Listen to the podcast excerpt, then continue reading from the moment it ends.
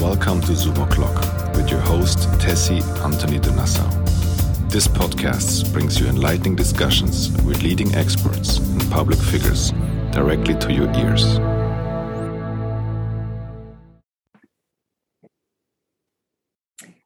Hello, everyone, and welcome to Zoom O'Clock with your host, Tessy Antony de Nassau. Today, we have an extraordinary trailblazer as a guest, a superwoman in her own right, Nancy Conrad. Hi, Nancy. How are you and where are you? I'm fantastic, and I am now in Atlanta, Georgia. I just recently moved here from DC, from Washington, DC. Wow, how wonderful. I need to come and visit you. I have not been to Atlanta yet. Well, I really haven't either. It's sort of been a cocoon with the pandemic. But yeah. Very, very nice. Well, for the for our guests on YouTube who see us live, and for our guests on all of these different podcast channels, let me introduce to you Nancy Conrad. Her bio is extraordinary. Her life has and is extraordinary in all its facets. And I'm actually really excited about this talk. So let me introduce Nancy to you now.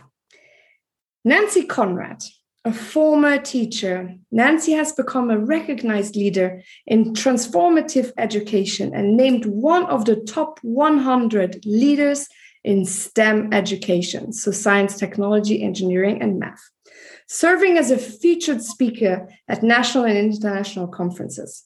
Her presentations include TED, MIT, and the Global Competitiveness Forum in Riyadh, Saudi Arabia. She also presented at the Global Diversity Leadership Conference at Harvard University and the National Modeling and Simulation Coalition Conference in Washington, D.C. Nancy has also testified before the US House of Representatives Committee on Science, Space, and Technology, detailing how the Conrad Foundation exemplifies the use of partnership to improve STEM education. She is the wife of late astronaut Pete Conrad, who during the Apollo 12 mission became the third man to walk on the moon. Hello, Nancy. Wow, what a bio. It is a great honor to speak to you. Thank you. It's been quite a life. That's all I can say. Ride. By the way, Pete may have been the third guy to walk on the moon. He was the first to dance on it. so if you look at some of the, uh, there's very little footage from the Apollo 12 mission because the camera got broken, unfortunately. But they were singing and dancing the whole time that they were there. Three best friends on their ultimate adventure together uh, into space. Their landing site was the Ocean of Storms, a little different than Neil and Buzz on the Sea of Tranquility. And we didn't know at the time, but the Ocean of Storms was prophetic because Pete's flight, his Saturn V rocket, got struck by lightning uh, right after launch. It was the first and the last time, yes, that, that NASA launched in foul weather. So that didn't happen anymore so it was it was an interesting ride. They had a great great adventure in space and took science to the moon.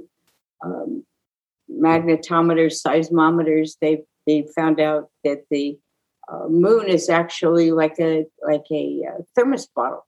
It has a solid outside and then an air piece and then a center core.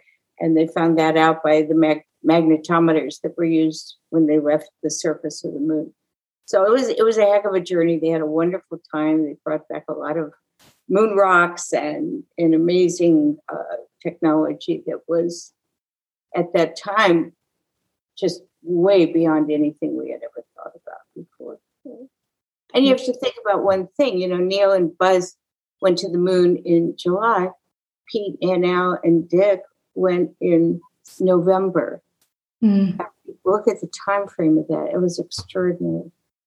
So that was back in the good old swashbuckling days of the early days of the lunar missions and the space program. And look where we are today. Holy Christmas. You know, I look at the little landing module that Pete was on was about that big. And the one that's going to go up now on Artemis that SpaceX is about that big. So 33 feet as opposed to about 320 feet. I, I can't tell you exactly if that's the dimension. But Big. that's a much nicer landing vehicle than the little guy that Pete and Al Bean landed on the moon in 1969. Wow. Yeah. That is extraordinary for all of our space geeks listening and, and looking at this video. They must be buzzing, buzzing, buzzing, buzzing, because I surely am. This is extraordinary. Also, to hear all of these stories and to have all of these artifacts probably at home as well and and and just the you know artifact, the artifacts are all uh, at the museum of flight in seattle there's a very large exhibit there. And it's quite different because when I when I took Pete's collection to the museum, um, I said, you know, I don't want to do space stuff with little titles. Let's tell the story about the people who went, and so that has really laid the framework for the way the museum in Seattle exhibits all of their space material, and, and that has grown into a very nice and very large exhibit of, of uh, space memorabilia. And in fact, I helped uh, Jeff Bezos and his mom. They were out in the ocean looking for the engines for Apollo 11 and 12. And I just happened to know the guy that knew where everything was. And so the engine from Apollo 12 is also at the Museum of Flight in Seattle. So it's a very, very extraordinary exhibit. If anybody's in Seattle, go see it. It's super cool. Wow, absolutely. That's incredible. Well, Nancy, this is beautiful, and thank you for sharing um, the work and some of the anecdotes of your your late husband, Pete Conrad. Let's get to you because you are a superwoman in your own right. You have, with honor, taken on um, the challenge to create a legacy for your late husband. It's called the Conrad Challenge. Tell us about that. Well, you have to go into the why, Tessy. There's two whys. First why is Pete was a kid that uh, had a problem reading and spelling, and back in the day they didn't know what dyslexia was, and they thought he was stupid, mm. and they hmm. expelled him from a very prestigious school, and he uh, ended up in a little boarding school. His mom found a school that was known to um, be really excellent with students that had these sorts of issues and still is. So he, he learned how to fly, and that was his passion. And he soloed when he was 16 years old. And when he got to this school, um, they had mastered there saw something special in Pete. And he took him under his wing. And Pete ended up with a scholarship to Princeton, his compliments to the Navy and Princeton. Now, this is a kid who's expelled, mind you. Mm-hmm. Educator takes him under his wing. Kid gets to go to Princeton. He becomes an aeronautical engineer. Well, he loved to fly, and he didn't have to read or spell. So then, when he graduated university, he became a test pilot. And when Kennedy wanted some guys to go to the moon, he liked to fly. He ended up actually with four flights in space. Apollo 12 was his third flight, and then he flew Skylab our first space station, damaged at launch. He rescued the lab. For that, he was awarded a Congressional Space Medal of Honor, and then went on to work in the aerospace industry. And toward the end of his life, he was creating really the whole framework and infrastructure for the privatization and commercialization of space. And unfortunately, it'll be 22 years on July 8th that he was killed in an accident. I'm sorry. So when you look at that story, you look at a young man, an educator takes him under his wing, and that kid gets a moonshot. And so about five years after Pete was killed, I came up for air and I thought, you know, I'm a teacher. And my whole life I've been dedicated to bringing what I call pull education. We don't push things at kids with tests and we invite them to be part of their learning experience and to be part of designing the future. And we do that by inviting them to create commercially viable products to solve big global challenges or also local challenges. And the kids work in categories aerospace, energy, cyber, and health, which is really the whole world. And it's there to one, honor Pete's legacy. You know, he got a moonshot because an educator took him under his wing. So we take kids under our wing and give them their moonshot. And their moonshot is is being part of designing the future and becoming part of a global network of young innovators and entrepreneurs. And all of this is built on Pete's legacy of education, innovation, and entrepreneurship. So we've built over the last, we're in our 15th year. Uh, and it's amazing to me. Um, so we have a global network of young people that have stayed together, continue to be together. We have a very large alumni network. And it's not a numbers game for us. This is a very personal interaction with these young people. And it's very supportive of them. And it's a community of kids worldwide that have done this competition. By the way, they own their product ideas. Some of them get full patents and can apply for that through our competition. It's not about dropping out of schools and making companies and websites. That's not what we do. We grow a whole community of young, agile thinkers who can pivot, who understand how to think, how to learn. You know, we don't know what the workforce is going to look like in five years, but if you have a whole bunch of young people that understand the process of design thinking meets systems thinking, which is really what they're asked to do, and can pivot and are agile thinkers, these kids can do anything. So, whatever the world looks like in five years, they're ready. They can be part of the workforce because they understand process, they understand thinking and learning and so it's been an extraordinary experience. Um, we host an, it's difficult, by the way, it's a funneled competition. It will launch again in August, and the kids write business plans, market studies, prototypes, could be a, a visual representation. And we down select. What is the age group, Nancy? 13 to 18. So Pete got his moonshot in high school. I'm a high school teacher. It made sense to do high school. And high school has been sort of a wasteland in terms of special opportunities for kids. So we have ended up, and we're one of the top credentials for college admission. We become part of their uh, online digital portfolios. And, you know, when you look at the work, and it literally is from, from Australia to Zimbabwe, and the kids found us. And by the way, they work in teams. There's two to five in a team. It was very intentional. You know, we guys went to the moon in teams, businesses, teamwork. So in that comes leadership skills, collaboration skills, cooperation skills, mm-hmm. and communication skills. It's a funneled competition. The kids form their teams. They uh, pick their category and they have a coach. Now, the coach is an adult. It could be a parent, could be a teacher, could be an after school program, could be a business leader, could be a university student. It must be an adult. And they come into our uh, port, you know, into our website, and they're given tools and resources to understand how to do innovation and entrepreneurship. We don't tell them what to make. We don't tell them what they want to do it's not make this and if you make it better, you win. It's hey, here's all the challenges facing the world today. Figure out a solution. And they blow your mind. Mm. So all those tools and resources are, are available to the kids that come into our competition. We will be announcing a, a transition of all those resources onto an, another platform that has a very large, massive 250,000 person teacher and student audience, and that will happen in August as well. They, our alumni host workshops for the kids so they understand how to find their superpowers, uh, how to pitch, how to write a business plan, how to do a market study. Um, and so all of that is available to the kids.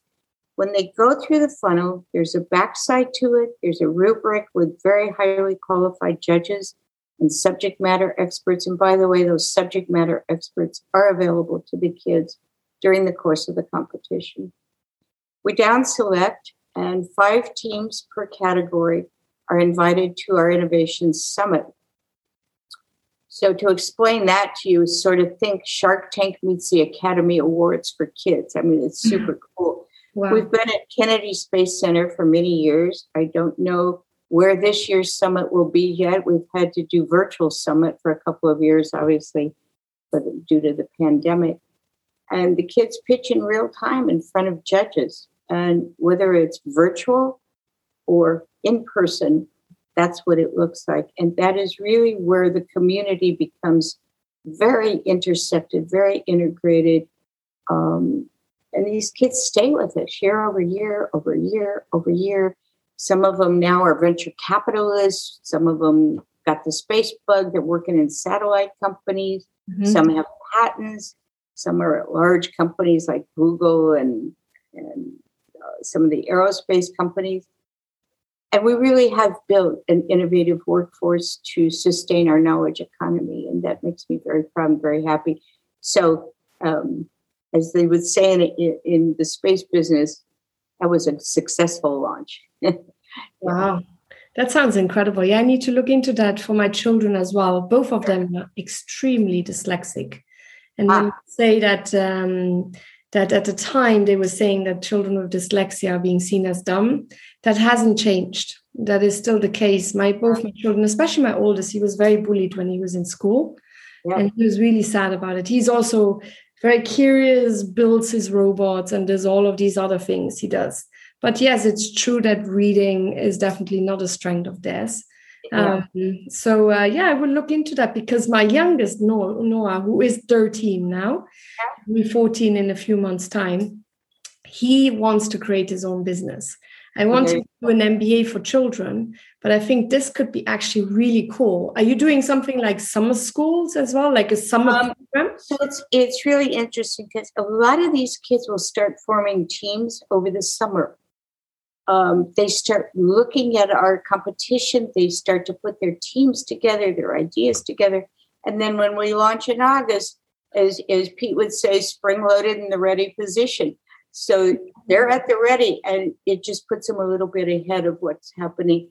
Probably next year, I'm hopeful that we will start doing some boot camps. I think we're going to be doing a hackathon this summer that the alumni will host, and that's being shaped now. So, so watch our website because everything happens on there, and then we do a lot of social media posting as well on you know all the sites, and so that's all coming along as well. But it, you know, it, it's perfect for kids like your kids. It, you know, and it was interesting. Well, Pete was dyslexic and he couldn't read very well, he had a photographic memory. Mm-hmm. It was extraordinary. So he was a great uh, expert witness for aircraft accidents. I mean, go figure that out. Um, and, and many other things that he got to do because of this tremendous capacity he had. And and I think any of the Apollo guys, not many are still alive, um, four are still alive, they would all tell you that Pete Conrad was the best seat of the pants pilot of all of them. He just intuitively knew, and that cockpit was his sanctuary. It was where he was at peace, and the bullies didn't bother him. So he also had that scenario. Just oh wow, that's beautiful. Yeah, his cockpit. He he felt the rocket. He felt, and you know, I have a theory about it. Uh, I don't know if it's true or not, but but flying was so intuitive to him. It was a system, and he, you know, was checklists and doing things in a certain order. And I think when he got to this little school that he went to, my belief, and I'll never know if this is true, but I believe that he began to apply the system from learning to fly to the system from lear- to learning to learn. So it was that same thing, checklist, going down and understanding piece by piece by piece what you needed to understand to start the, the engine, to get into the air. I don't know. I think that piece plus someone believing in him, this headmaster, had confidence in Pete and took him under his wing. And we all need someone to take us under their wing. I've been blessed to have incredible human beings that have encouraged me personally mm-hmm. and have been at my side as I jump off of things going, oh, we're going to make this happen. And they go, ha, yeah, right. I'm a vision person, Tessy. I am not a process person. And I'm so blessed to have process people around me that help these visions come to life. So that I can't do this by myself. I have a tremendous team that works with us in the operations side that, that makes all this happen. Yeah, it, I'm very, very lucky with that. Teamwork makes the dream work, as they say. Huh? Yes, very good quote. You're absolutely spot on with that. yeah. So, my dear Nancy, um, we are running out of time already. It's amazing. Time flies on Zoom o'clock. It always does. I make sure um, for people listening for the social media parts, it is. It is the Conrad Challenge when they Conrad, ConradChallenge.org and kids start signing up. As I've said over the summer, they start working on these things. It also gives them entree into a lot of the things that the alumni are doing, things that we will post over the summer, and um, it's an opportunity to start thinking about what category do you want to be in? Let me just share a couple of things that kids have done that mm-hmm. So, one of our teams out of New Hampshire uh, just got patented. They uh, created a way to put out forest fires mm-hmm. using sound. Sound to put out fires. Holy smoly. We've got kids that have created water purification systems, low cost, portable. All, they're in nine countries, primarily developing countries. So they're in a birthing clinic in in, uh, in the Congo. So babies there used to be washed in dirty water coming out of the womb, and because of these kids, they're washed in clean water.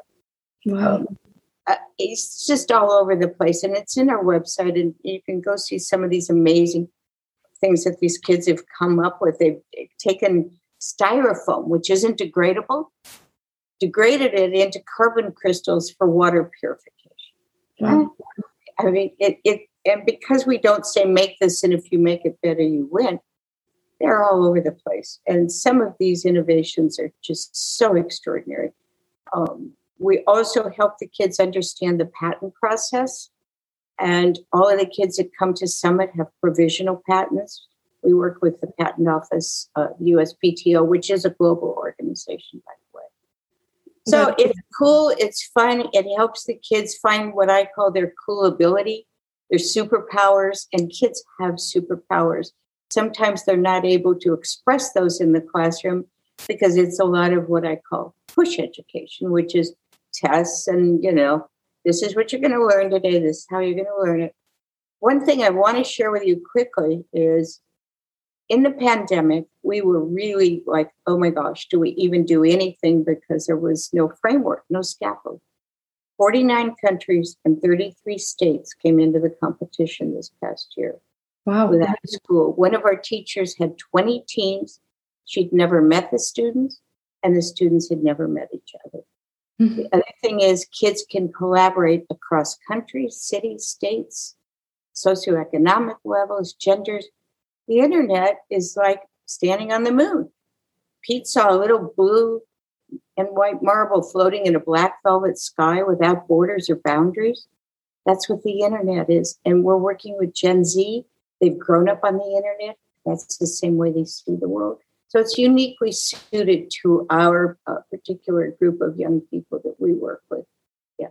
Wow, that is the perfect ending to the Zoom Clock. What a beautiful, yeah, picture you have drawn into my mind. Um, quite emotional as well. It's really, really beautiful. I will definitely get my boys right now. Look that up it's so great because this is where education can start to become diplomacy. Kids that know each other from around the world, you know, kids don't make wars. No, no, and they, they, you know, for them, everyone can be a friend. You know, they, they see through all of these shallow lines that uh, that kind of become stronger when you become older and you're being influenced by right. well, things that don't really matter so much. Right and you know you keep the network that you've grown from around the world. Hey, peace could break out. Wouldn't that be nice? a force, a force for peace for the Conrad. Exactly. Exactly. Well, thank you, my dear Nancy. For everyone listening and looking at this video, please make sure to go and look up the Conrad Challenge. Um, it's really fantastic. I looked at the website. I will make my kids look at it as well and see what they can do. Um, for everyone else, please also comment on this podcast. We would love to hear your feedback and I will share it with Nancy. You can get in touch as well with Nancy through their website. Uh, if you have further questions, if you are an educational institution who wants to be part of this, uh, if you're a sponsor, because all of that needs funding too. I know Nancy didn't mention it, but it is true. Everything needs funding. And what can be more important than the future of our leaders, of our little leaders, the leaders of tomorrow? their education. So please do also see how you can make a difference because everyone has a piece of puzzle to add to the main picture. So thank you, my dear Nancy. I really appreciated your time. I know you're very busy and uh, we keep talking offline. I will see you hopefully in the UK soon when you are on the continent. And for the rest, all the best. And um, yeah, until we speak again. Thank you. Thank you. Thank you for listening to this Zoom o'clock. We hope this discussion was insightful and has provoked some new ideas for you. Please share and subscribe. If you like to keep in touch with your host, you can find her on Instagram under Tessy underscore from underscore Luxembourg and on Twitter under Tessy underscore DE.